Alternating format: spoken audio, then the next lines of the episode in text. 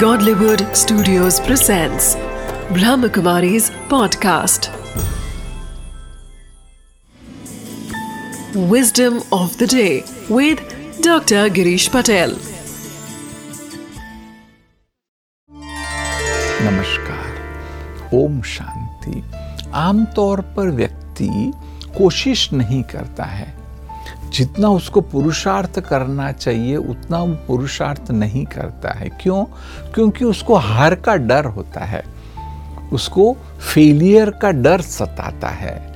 आज मैं आपको एक विस्डम देना चाहता हूँ। कहते हैं कि हार से डरने के बदले तो हार से डरो नहीं, परंतु कहेंगे कि भी असफल होकर के मर जाएँगे तो भी चलेगा। कि आपने कोशिश की, कोशिश करने के बाद भी समझो मृत्यु आ गई। तो भी कोई बात नहीं है। परंतु हार के डर से आप रुक गए तो वास्तव में आप फेल हो।